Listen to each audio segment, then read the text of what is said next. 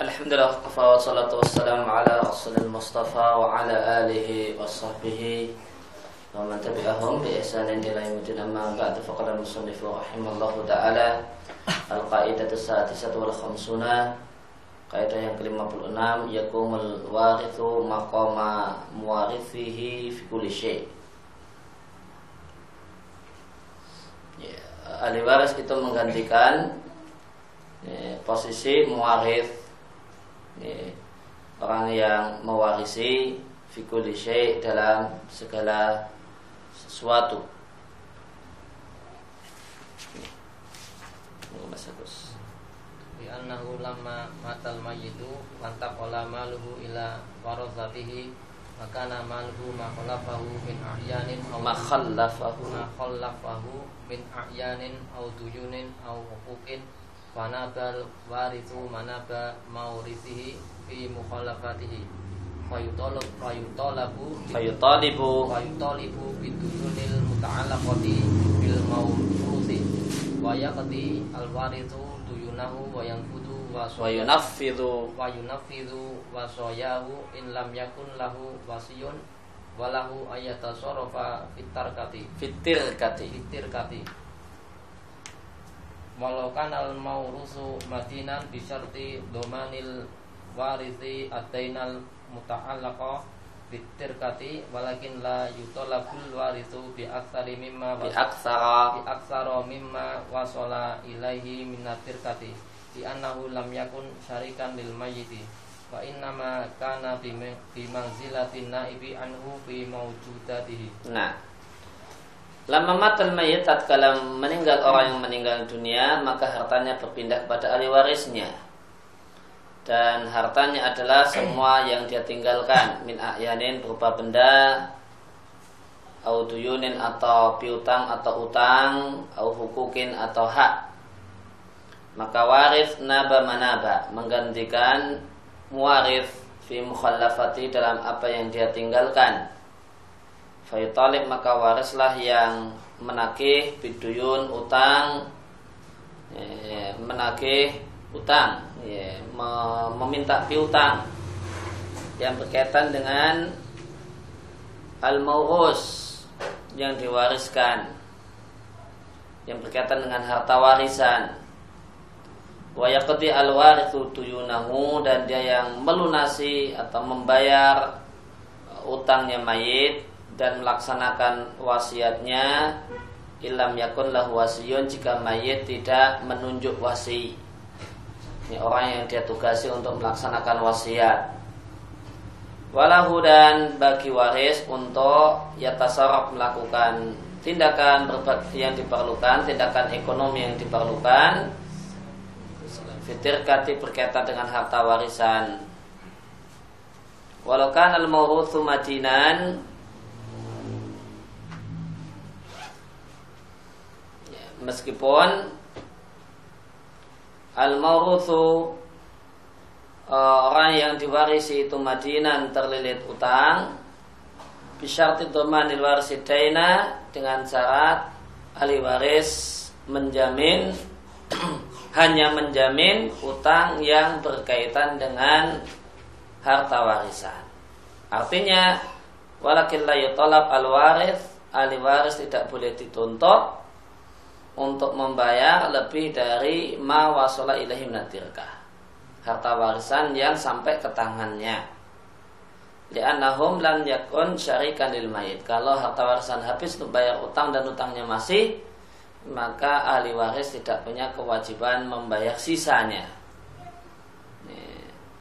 Cuma yang jadi doman adalah al-muta'alik bitilkah yang bergandengan erat dengan warisan dia tidak boleh dituntut untuk membayar di aksar mimma wasala ila minatirka membayar utang jika nominalnya lebih eh, apa yang lebih dari harta warisan.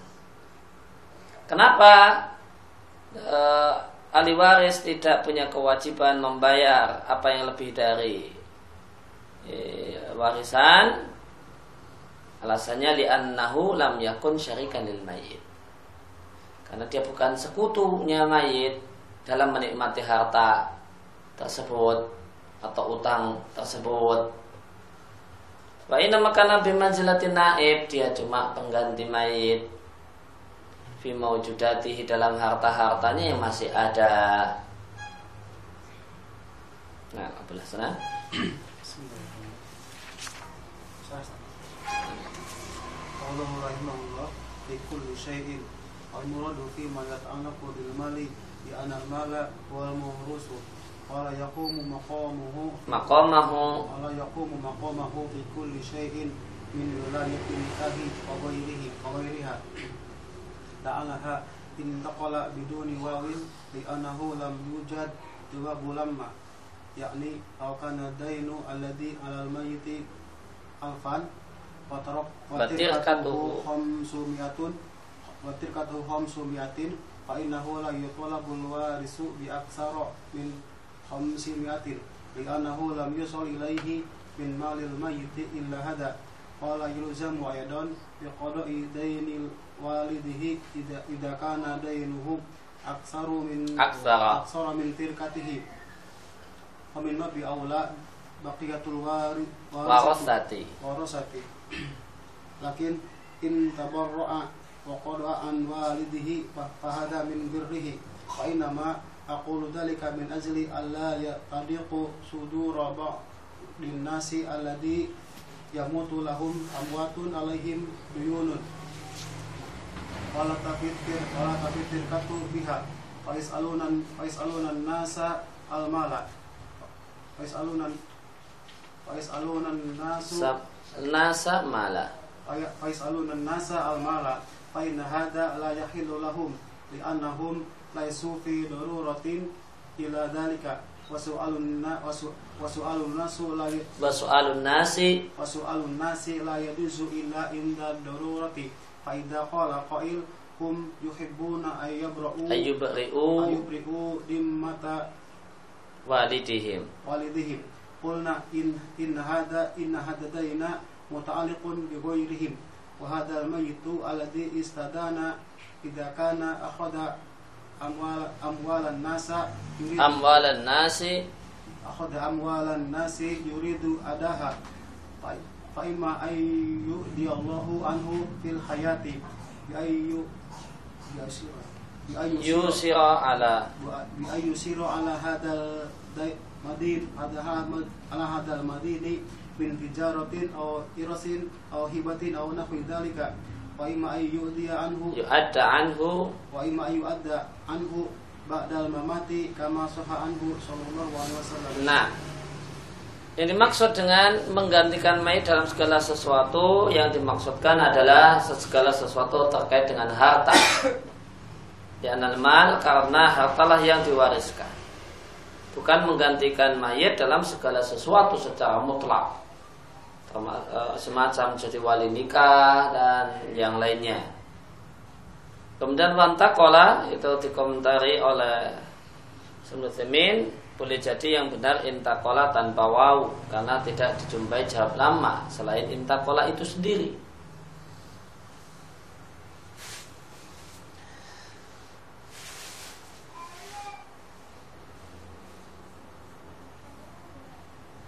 Eh, yakni artinya laukan adain seandainya utang yang menjadi kewajiban mayit seribu real. Padahal ternyata warisannya itu lemah 500 real. Maka waris tidaklah boleh ditagih untuk membayar lebih dari 500 real. Karena tidaklah sampai kepada si ahli waris dari hartanya mayit kecuali 500 real. Walayulzam aidan dan juga tidak dipaksa untuk melunasi utang anak tidaklah dipaksa untuk melunasi utang bapaknya. Idakan ada inuhu jika utang bapaknya lebih dari warisan yang ditinggalkan oleh si bapak. Jika demikian anak, famimba bi aula baqiyatul warathah. Maka lebih-lebih lagi ahli waris non anak. Lakin akan tetapi intabaro'a jika anak itu mau tabaro'a mau berbuat baik wa qada an walidihi sehingga melunasi utang bapaknya maka itu adalah bagian dari berbakti kepada orang tua yang hukumnya mustahab dan bukan bir yang hukumnya wajib. Wa ma'akulu dalika hanyalah aku sampaikan demikian ini supaya tidaklah sesak dada sebagian orang yang yamutulahum amwatun meninggal keluarganya dalam keadaan meninggalkan utang walata fitirkatu biha. Namun tirkah harta warisan tidak bisa melunasinya tidak cukup untuk melunasinya. Akhirnya dia ngemis-ngemis minta-minta pada orang harta orang lain. Maka ngemis karena alasan ini layahillu lahum tidak halal bagi mereka. Ya, karena melunasi utang yang lebih dari warisan tidak wajib. Mustahab saja. Sehingga ini bukan alasan pembenar untuk ngemis dan minta-minta. Lianam lesu dalik karena mereka tidaklah dalam kondisi mendesak harus ngemis dan minta-minta. Padahal ngemis tidaklah diperbolehkan kecuali dalam kondisi darurat.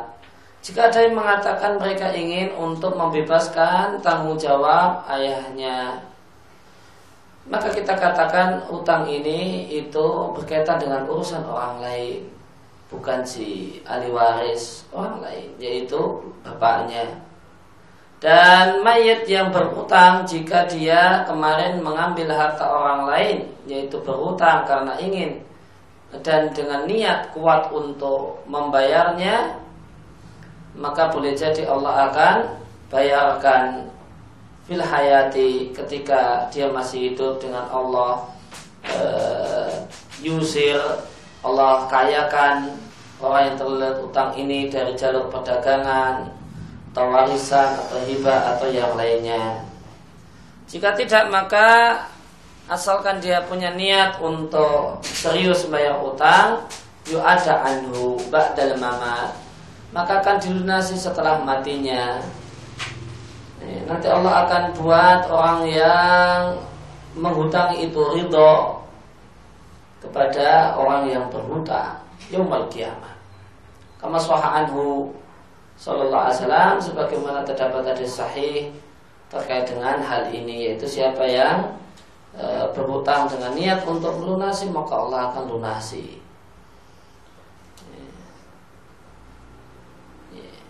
Boleh jadi di dunia dan boleh jadi dilunasi di akhirat. Maka tidak perlu khawatir. Ahli waris tidak perlu khawatir. Asal bapaknya niatnya utang itu serius mau lunasi bukan main-main dengan harta orang.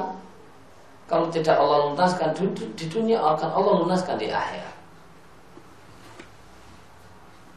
Maka tanpa mengurangi uh, pahala si bapak bapaknya, maka Allah akan buat uh, orang yang mengutangi ridha sehingga tidak menuntut uh, bapaknya yang masih punya utang dan itu dan dia ketika berutang betul-betul 100% niat untuk melunasi dan itu pun telah dibuktikan telah diupayakan ketika selama hidupnya. Ya, monggo Mas Agus. Qala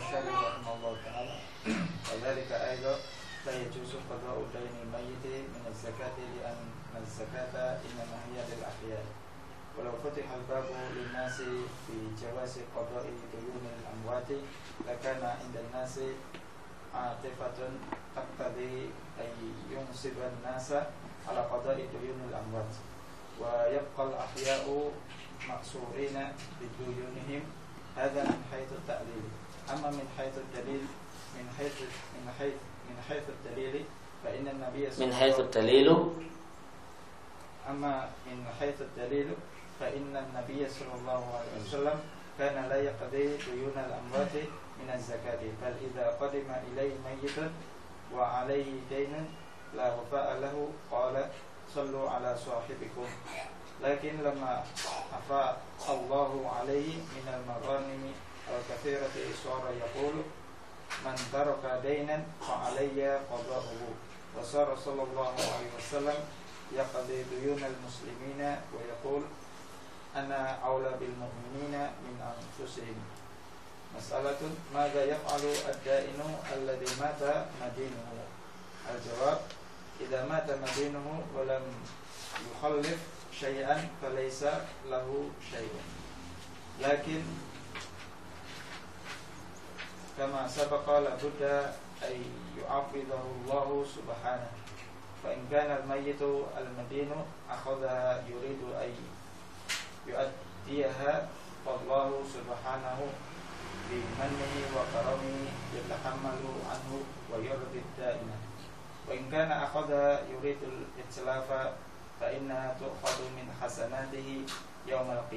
nah Wakadhalika aidan demikian juga tidak boleh melunasi utang orang yang telah meninggal dunia dari harta zakat. Karena harta zakat itu orang yang hidup. Seandainya kita buka pintu ini, yaitu boleh e, bayar utang mayat dari zakat, ya, kita buka pintu ini pada manusia, yaitu bolehnya bayar utang e, mayat dengan zakat. Lakana indan nas saya orang-orang itu punya atifah perasaan tak tadi yang mengharuskan ayat sobban nasa untuk uh, apa atau ayat sobban nasa supaya manusia menuangkan yang, men, uh, yang memfokuskan mencurahkan di sini artinya ya, ya memfokuskan betul dengan sungguh-sungguh untuk kodok melunasi utang orang-orang yang telah meninggal dunia. Akhirnya semua pada fokus pada utang-utang orang yang sudah mati, maka jadilah yang hidup tertawan dengan utang-utangnya. Yang hidup malah nggak kopen kata orang Jawa, nggak lunas-lunas. Yang lunas yang mati-mati. Hada min haitu ta'lil ini eh, alasan dari sisi logika. Kenapa kita katakan tidak boleh menggunakan harta zakat untuk melunasi utang orang yang mati? Kemudian yang kedua dari sisi dalil karena Nabi Wasallam tidak melunasi utang orang yang telah meninggal dunia dari harta zakat.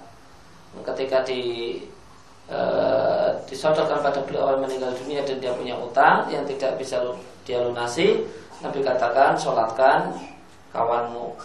Tatkala Allah memberikan pada beliau ghanimah yang banyak dari peperangan maka beliau mengatakan siapa yang mati meninggalkan utang artinya e, warisannya sudah dipakai namun utang juga belum selesai maka fa'ale ya kotoru maka pelunasannya tanggung jawab kas negara. Ya, maka pelunasannya tanggung jawab kas negara. Maka jadilah Nabi melunasi utang-utang kaum muslimin. Beliau mengatakan saya lebih uh, utama bagi kaum muslimin daripada diri mereka sendiri. Maka jika negara kaya surplus, maka uh, utang-utang yang tadi sampai warisan sudah habis pun masih belum lunas itu ditanggung negara. Ketika negara miskin, ya itu tidak diurusi negara. Nah, apa yang dilakukan oleh orang yang menghutangi manakala orang yang berhutang itu meninggal dunia? Maka jika orang yang berutang itu meninggal dunia dan tidak meninggalkan sesuatu, maka orang yang berutang pun ya tidak dapat sesuatu. Akan tapi sebagian telah lewat, kama sabaka sebagaimana telah disampaikan, labuda pasti Allah akan ganti. Jika mayat yang berutang itu mengambil utangan dengan niat untuk melunasinya, maka Allah akan dengan karunia dan kemurahannya akan menanggung utang itu. Allah akan buat senang dan ridho orang yang menghutangi. Namun jika dia mengambil harta orang lain ingin untuk menghabiskannya artinya ingin untuk memilikinya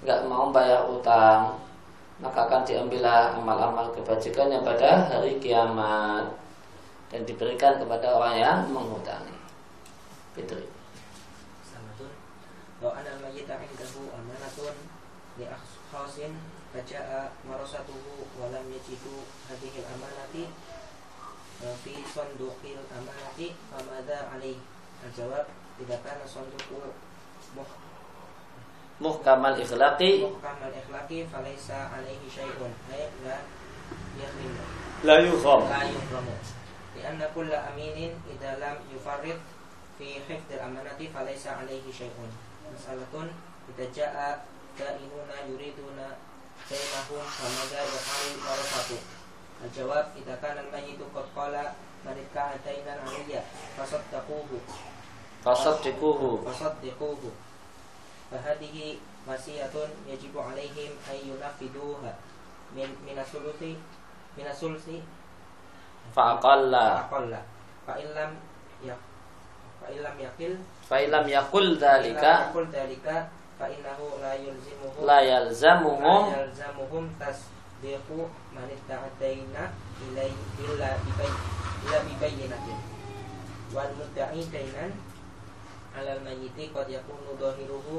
as-salah qad yakunu dhahiruhu as-salaha wal bara'a wal 'adam al-qadihi fa fi hadhihi al-hal yajibu 'ala al-barasati ayusaddiquhu wa yu'tuhu.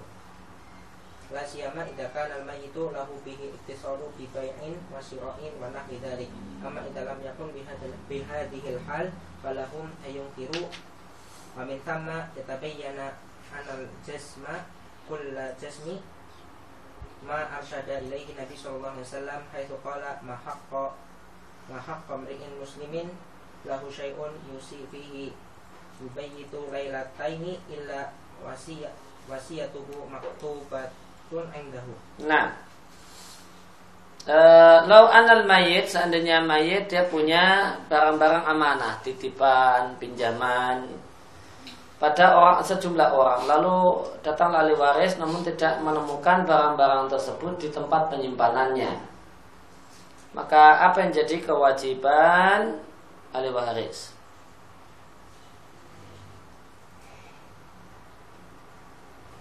Idza kana sanduku muhkamal ighlaq jika kotak tempat penyimpanan itu terkunci dengan rapat maka dia tidak punya kewajiban apa pun artinya tidak dihukum karena setiap orang yang memegang barang amanah jika tidak ceroboh dalam menjaga barang amanah dia tidak terkena kewajiban apa pun jika datang orang-orang yang mengutangi dan ingin meminta utangnya atau piutangnya, apa yang dilakukan oleh ahli waris? Jawabannya, jika mayit telah mengatakan siapa saja mengklaim kalau dia mengutangiku maka percayailah, maka itu wasiat wajib untuk dilaksanakan namun cuma dalam batas sepertiga atau kurang dari sepertiga.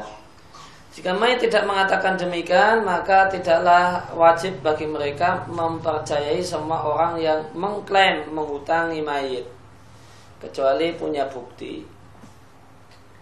Maka al-mudai orang yang mengklaim kalau pernah ngutangi mayit Kot yakunu boleh jadi dohir tampilan jadi orang soleh, warok dan tidak bohong. Dalam kondisi ini wajib bagi ahli waris untuk mempercayainya dan memberikannya. Terutama ilakan al mayitu jika mayit lalu bagi mayit bihi dengan orang tersebut itisalon hubungan semacam jual beli dan semacam itu. Namun jika lam yakun bihadil hal jika tidak dalam kondisi semacam itu falahum ayung kiru maka liwaris boleh mengingkari. Pamin sama maka dari sana ya tabayan jelaslah. Bahasa sikap yang tepat betul-betul tepat apa yang diajarkan oleh Nabi Shallallahu Alaihi Wasallam tidaklah pantas seorang muslim yang punya harta yang atau sesuatu yang mau diwariskan berlalu dua malam kecuali wasiatnya sudah tercatat di tempatnya. Ya, eh, Satria. فكل من عليه حقوق يجب عليه أن يكتبها ولا يقول الأمل الأمل طويل أو الورثة سيصدقون أهل الدين أو أن أهل أهل الدين عندهم بينة لأن البينة ربما تموت وربما تنسى فليكتب كل شيء فليكتب كل شيء عليه Matan. وكذلك يطلق عنه أمواله وحقوقه مثل خيار العيب والغبن والتدليس ومثل الرهون والضمانات ونحوها وإنما اختلف العلماء هل يقوم مقامه في خيار الشرط وفي حق الشفعة إذا لم يطال إذا لم يطالب بذلك والصحيح قيامه Idza lam yutallib bidzalika. إذا لم يطالب بذلك والصحيح maqamahu fiha ka ghairiha. Nah, Wa kullu man hukuk maka setiap orang yang punya kewajiban ya wajib baginya untuk mencatat wasiat. Mencatatnya, jangan mengatakan angan-angan masih panjang. Atau ahli waris akan mempercayai semua orang yang uh, ada dain yang mengklaim utang atau mengklaim punya piutang atau mereka orang-orang yang mengutangi punya bukti. Nantilah mereka nagih dengan bawa bukti di anal bayinata karena bukti Jika itu saksi boleh jadi dia mati Boleh jadi uh, lupa Maka adalah dia Maka adalah catat semua Segala sesuatu yang perlu dicatat Ya, maka e, tadi menggantikan ahli waris dalam segala sesuatu berkaitan dengan harta. Maka dari demikian juga ya talaqa anhu ambalahu wa hukukahu dia terima dari si mayit apa yang jadi hartanya mayit dan hak-hak mayit. Di antara hak mayit khiyar aib, khiyar roban, khiyar tadlis. Mayit belum lama beli barang, barangnya cacat. Habis beli sampai rumah mati. Barang cacat mau dikembalikan belum sempat dikembalikan. Dah keburuan mati. Ya, ya sudah ahli warisnya ya, ya mengembalikan dan minta uangnya. Demikian juga khiyar khoban ataupun khiyar tadlis. Pemisluhun mana demikian juga berkaitan dengan gadaian, penjaminan dan yang lainnya. Jika mayit itu menjamin seseorang, utangi dia saya jaminannya, ya maka ahli waris yang menggantikan fungsi eh, ayahnya. Namun para ulama berselisih pendapat apakah ahli waris bisa menggantikan posisi uh, muarif untuk khiyar syarat. Demikian juga untuk hak syuf'ah. Jika sebelum mati si mayat belum menuntut hak syuf'ah. Ya benar, ahli waris tetap menggantikannya. Di masalah-masalah tersebut kaghairaha sebagaimana yang lain.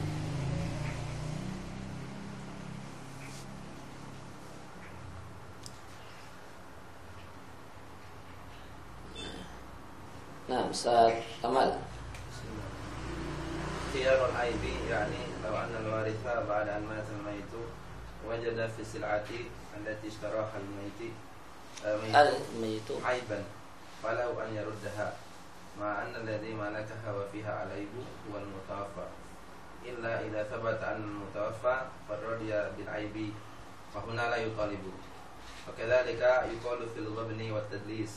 والتدليس أن يظهر أسلعة على وصف ليست متصفة به مثل تسويد الشعر الجارية الكبيرة السن أو تغيير وجهها بالمكياج ليظنها المشتري شابة فهذا تدليس وهو حرام. وكذلك يقول في الرهون والضمانات لو أن الميت له دين على شخص فيه رهن فلا يبطل الرهن بل يبقى من حق الورثة.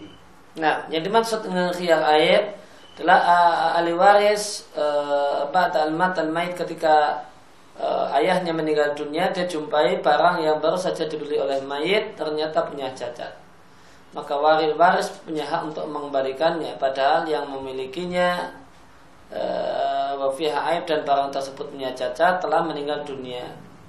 Akan tetapi jika telah sahabat tetap bukti bahasanya si mayit telah rela dengan cacat maka dalam kondisi ini ahli waris tidak bisa menuntut uh, yutolib menuntut khiyar aib. Maka tadi demikian juga kita katakan untuk khiyar khoban. Ya khoban artinya rugi karena beli harga terlalu mahal atau menjual harga terlalu murah. Demikian juga tadlis. Ya, ya, kalau aib itu tidak uh, cacatnya tidak disembunyikan ya, cuma tidak diketahui tadlis disembunyikan oleh si pedagang. Watadris dan tadlis seorang pedagang menampakkan barang dalam satu kondisi yang tidak sebenarnya. Contohnya dia hitamkan rambut seorang budak perempuan yang sudah tua. Bukan contoh masa silam beli budak perempuan sudah tua rambutnya dihitamkan atau mengubah wajah si budak perempuan yang mau dijual eh, bi mikyat apa mikyat ya maksud kamu kosmetik kosmetik secara umum Iya. Eh, bukan hanya eh kalau bedak itu apa Masuk. Hah? Mashok ya. Ya, Liyadunnaha al-mushtari syabatan supaya pembeli menyangka kalau ini budak perempuan ini masih muda. Maka ini contoh tadlis dan hukumnya haram. Demikian juga kita katakan berkaitan dengan gadai atau jaminan dan penjaminan. Ya, lau laukan al maitu lahu dainun. Jika mait itu punya piutang karena ngutangi seseorang, dan sehingga beliau e, megang barang jaminan maka barang jaminan tidaklah batal sehingga harus dipulangkan namun tetap menjadi hak kekuasaan ahli waris sampai utang tersebut dilunasi pada saat jatuh temponya.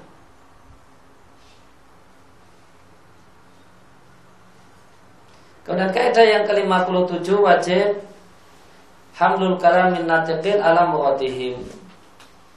Wajib memaknai perkataan orang yang berkata sesuai dengan keinginannya mah karena selama memungkinkan dalam akad dan pembatalan akad, pengakuan dan yang lainnya. Ya,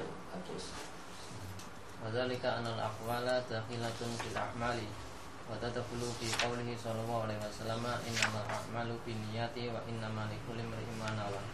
Amma ma yata'allaqu bihi bi nafsihi fa hadza lai- laisa fihi istina'un annal ibrata bima nawahu la bima lafu- lafazahu lafazu la bima lafazu bihi wa amma idza ta'allaqa bi kalamihi hakun lil ghairi lil ghairi fakadzalika na'tabiru manawa illa anna al ghaira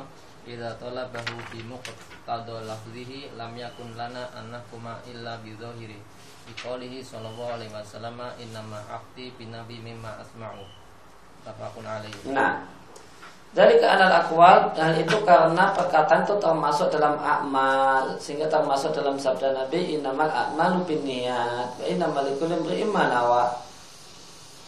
Adapun hal yang berkaitan dengan dirinya sendiri maka hadis ini laisa fi istisna, tidak memiliki pengecualian.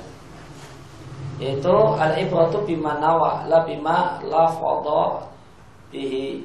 Yang jadi tolak ukur adalah niat bukan apa yang diucapkan. Itu jika terkait dengan diri sendiri. Adapun jika perkataan tersebut berkaitan dengan hak orang lain, maka yang jadi tolak ukur apa yang dia niatkan illa anal ghaira akan tapi orang lain jika dia menuntut sesuai dengan lafaz yang dia katakan kita tidak punya hak untuk memutuskan kecuali sebagaimana zahir perkataan mengingat sabda Nabi Shallallahu Alaihi Wasallam aku hanya putuskan semisal dengan apa yang aku dengar wal muttafaqun alaihi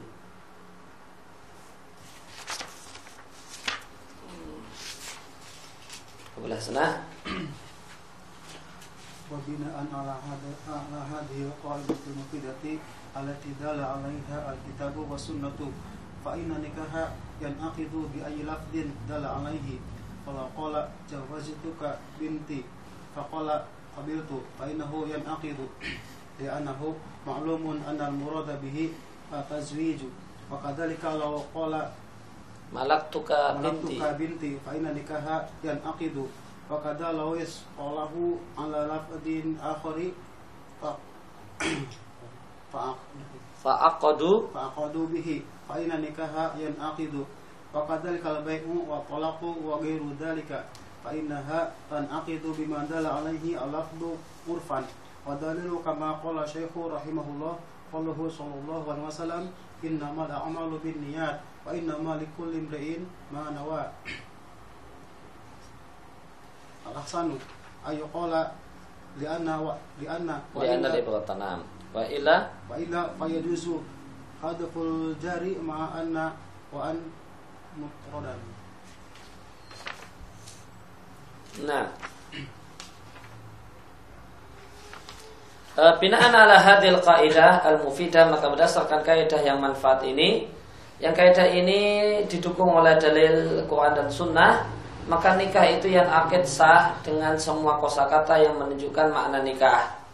Maka seandainya dalam bahasa Arab ini bahasa Arab eh, seorang wali mengatakan jawas tuka binti, kuhalalkan ya, anak perempuanku padamu. Fakal maka si laki-laki mengatakan aku terima, maka nikah sah. Karena maklum bahasa yang dimaksud dengan jawas tukat tajwiz adalah tajwid dalam menikahkan. Demikian juga seandainya wali mengatakan aku jadikan anak perempuanku sebagai milikmu. Maka nikah itu sah. Berkata demikian juga lawistalahu seandainya satu masyarakat bersepakat ala lafdin akhar dengan satu kosakata lain fa'aqadu bihi lalu akad pun menggunakan kosa kata tersebut fa'inna nikah yang akidu maka nikah itu sah misalnya dimaknai dalam budaya satu masyarakat nah, seorang wali mengatakan kamu sudah tidak lagi jomblo. Ini ada nah, anakku. Nah itu dan itu maknanya menikahkan menurut off ya, maka sah dan saya terima saya lepas jumluku juga. Keren. Ya, maka nikah sah ala raji ya, karena dalam masalah akad nikah ulama khilaf apakah harus ada kosakata tertentu yang dipakai untuk akad nikah ataukah tidak Syafi'iyah harus uh, pakai kata-kata nakaha atau zawajah. Selain itu tidak sah. namun uh, sebagian ulama dan yang rajin dan ini pilihan Syekhul Islam Ibnu Taimiyah uh, kita tidak dituntut untuk beribadah kepada Allah dengan lafal-lafal tertentu dalam ukur dalam akad. Pokoknya akad itu mengikuti budaya budaya apa yang disepakati untuk satu kosakata maknanya nikah, maknanya jual, maknanya beli, maknanya sewa dan seterusnya uh, itu sah dengan se, uh, sebagai mana off yang telah disepakati. Maka tadi baik demikian juga ini berlaku untuk jual beli, untuk cerai. Maka jika di satu budaya masyarakat itu maknanya cerai, sana cari suami yang lain atau ya, kita berakhir sampai di sini ya, rumah tangga kita sudah game over atau nah uh, inilah ending keluarga kita atau yang lain. Jika secara budaya masyarakat budaya kebahasaan masyarakat itu maknanya tolak maka itu tolak dan yang lainnya fa inna hatan akidu maka semua akad ya, semua akad demikian juga pembatalan akad contohnya tolak dan akad itu sah bimadal alil lafdu dengan semua kosakata yang menunjukkan makna tersebut urfan dengan tolak ukur budaya. Wadalil dan dalil masalah ini sebagaimana kata penulis adalah sabda Nabi innamal a'malu binniyat wa innamal likulli Dan tentang uh, fi istisna annal ibrata yang lebih baik li annal ibrata.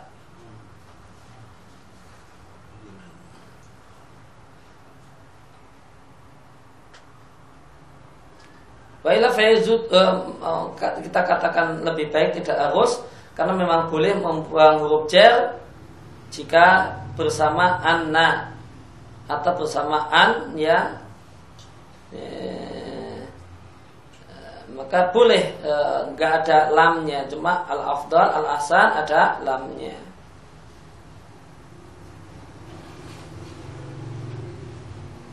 Nah.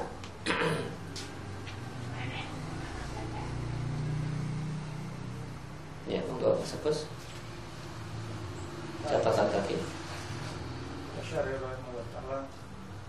ومن هذا الطلب فلو أن له زوجة تؤذيه وتقول طلقني فطلقها ونوى بذلك أنها طلق من وثاق أي غير مقيدة بخبل فلا تطلق لأنه نوى خلاف لفظه. لكن إن حك إن حاكمته إلى القاضي فإن القاضي يجب عليه أن يحكم بالطلاق. لأنه يحكم بنحو مما يسمع.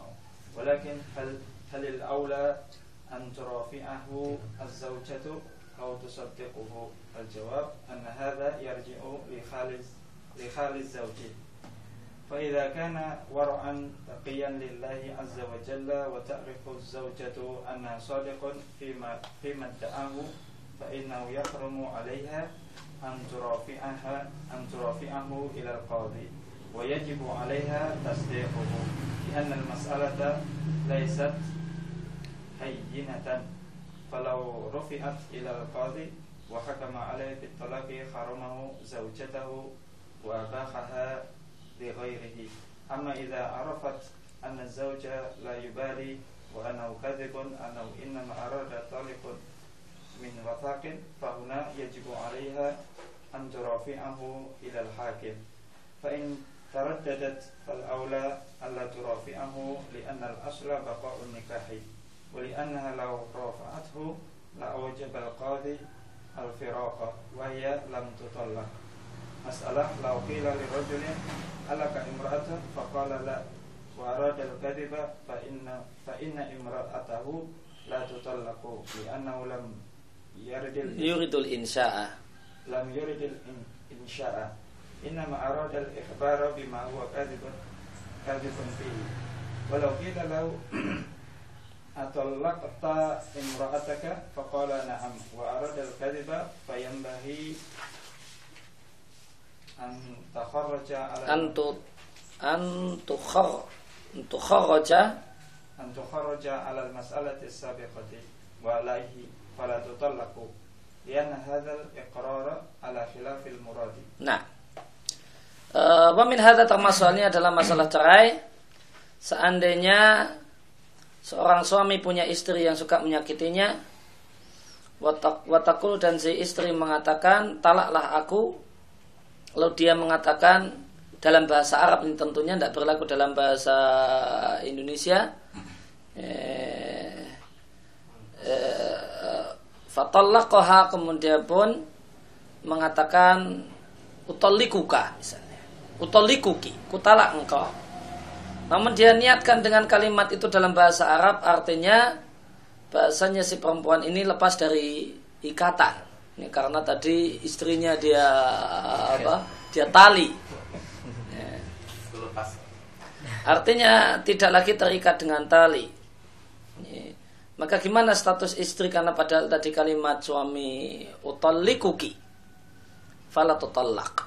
Ya, istri tersebut tidak tercerai karena dia meniatkan berbeda dengan lafadznya. Ya, akan tetapi in hakamat su'ilal qadi.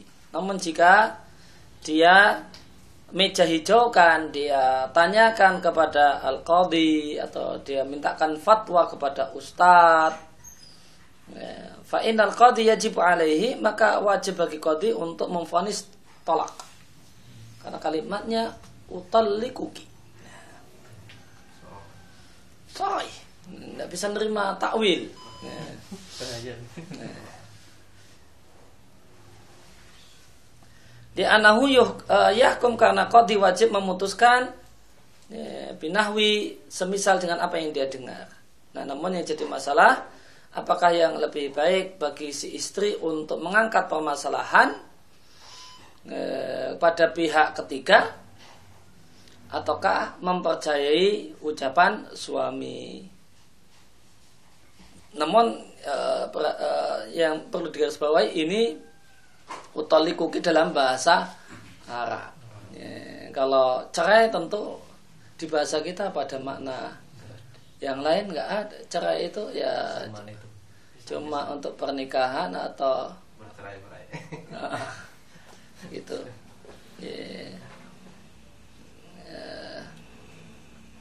Ya. mungkin kalau misalnya dia mengatakan ya sudah kita bubaran. Nah, bubaran bisa bubaran ributnya bisa bubaran uh, uh, bisa bubaran rumah tangganya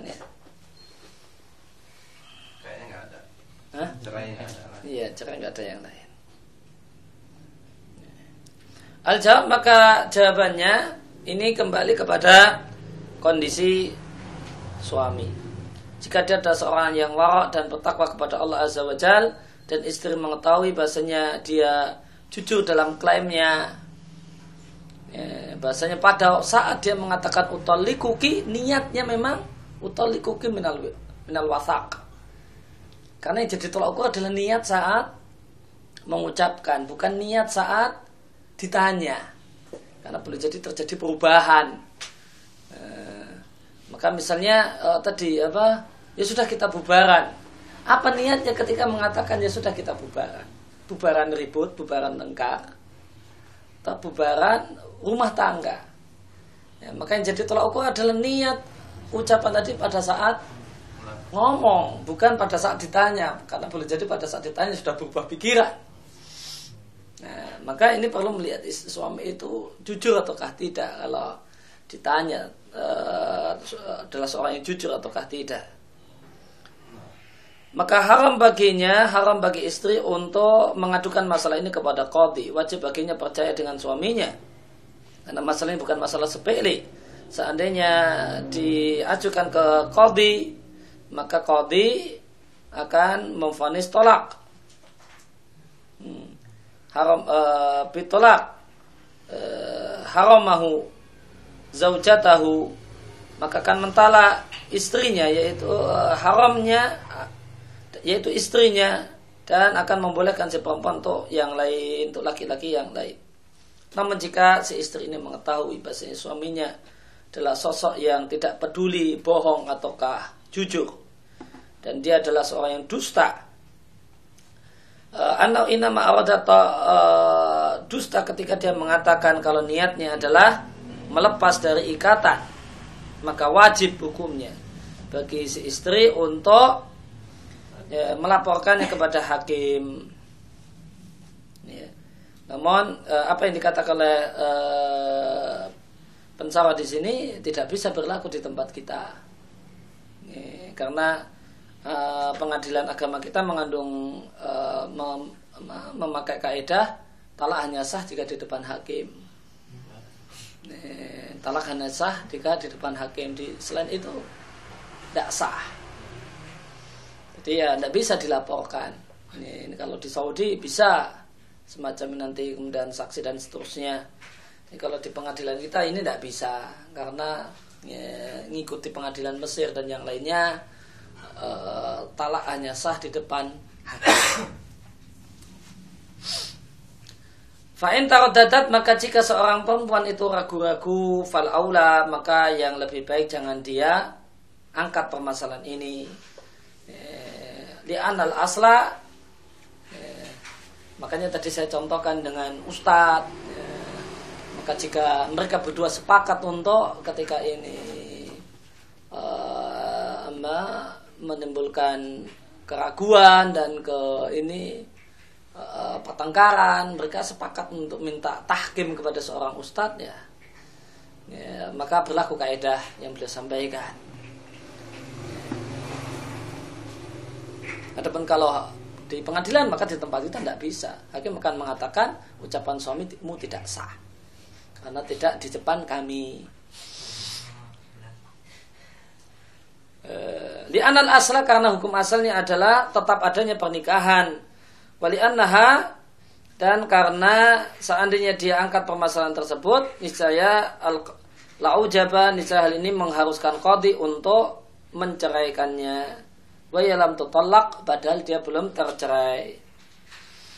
Dan masalah seandainya ada seorang yang berkata berkata kepada seorang laki-laki, apakah engkau punya istri? Kemudian dia mengatakan aku masih jomblo kok. Nah, dan dia mengingatkan dengan kalimat tersebut aku masih bujangan. Dia mengingatkan kalimat tersebut bohong. Apakah istrinya tercerai ataukah tidak? Ini pertanyaan yang cukup sering masuk di konsultasi syariah.com. Ya, suaminya ngomong sama teman kantornya, nah, iya, apakah kemudian berarti saya sudah tercerai dari uh, is, uh, suami saya? Maka jawabannya di sini fa inam ra'atahu lam tutallaq. Ya, maka istrinya belum tercerai. di anahu lam yuridil insya'a karena suaminya tadi mengeluarkan kalimat berita bukan kalimat insya eh, bukan kalimat insya eh, kamu kamu cerai ya. bukan meng, me, menginginkan makna kamu ku cerai Namun dia e, menginginkan dengan kalimat tadi kalimat berita yang bohong. Lam yudil insya'a dia tidak menginginkan kalimat insya dengan uh, ucapan di atas. Innamal aradal ikhbar dia cuma menginginkan kalimat berita yang itu berita kalimat berita yang bohong. Seandainya orang ada seorang yang berkata kepada seorang laki-laki, apakah engkau telah ceraikan istrimu? Dan si laki-laki mengatakan iya, sudah cerai, namun dia maksudkan dengan kalimat tersebut bohong, Fayam beri maka sepatutnya antukharot, tukharot itu tukos dikiaskan. Kita kiaskan masalah ini alal masalah sabiqah dengan masalah sebelumnya, masalah ya, yang mengatakan saya masih bujangan tadi. Kita, maka sepatutnya kita kiaskan kasus ini dengan kasus sebelumnya. Wa alai berdasarkan kias tersebut. Takhid di sini maknanya kurang lebih kias. Namun kalau kias itu ke dalil. ke dalil masalah ke dalil itu disebut kias. Kalau masalah ke masalah disebut takhid.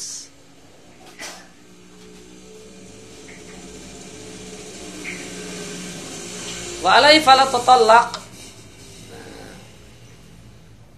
Maka berdasarkan hal tersebut maka perempuan tersebut tidak tertalak. Li'anna hadzal iqrar ala khilafil murad. Karena pengakuan ini ala khilafil murad.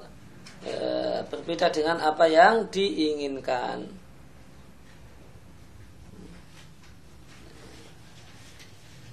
Demikian juga orang yang tanya misalnya berkaitan dengan suami yang mengatakan bujangan itu. Di antara kasusnya suami apa nikah lagi nikah lagi dia bilang bujangan maka ada istri yang tanya ke kita e, saya sudah tercerai ataukah belum? Karena dia ngaku di depan istri mudanya kalau e, dia bujangan gitu. Maka jawabannya dia belum tercerai. Ya, nakifuna naktafi bihadzal qadar sallallahu alaihi wasallam ala nabiyina Muhammadin wa ala alihi wasallam wa ta'ala alhamdulillahi rabbil alamin